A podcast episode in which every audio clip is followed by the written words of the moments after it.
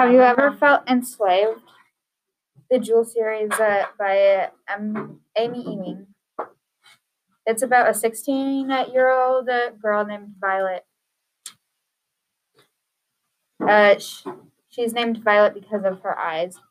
Uh, she is a sur- surrogate at Southgate. It's a facility for surrogates, basically. Um, a surrogate is basically a girl from the age of 10 to like 18 who basically are sold into slavery and have to give birth to royal daughters at like the age of 15. Uh, she gets sold to a royal, also known as the Duchess of the House of Blake.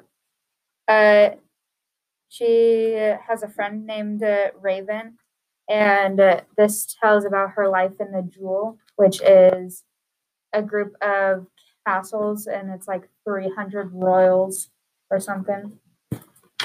Um, her violet eyes are actually violet, which is really surprising, and uh, it's really unusual, and because like she's the only person who has violet eyes.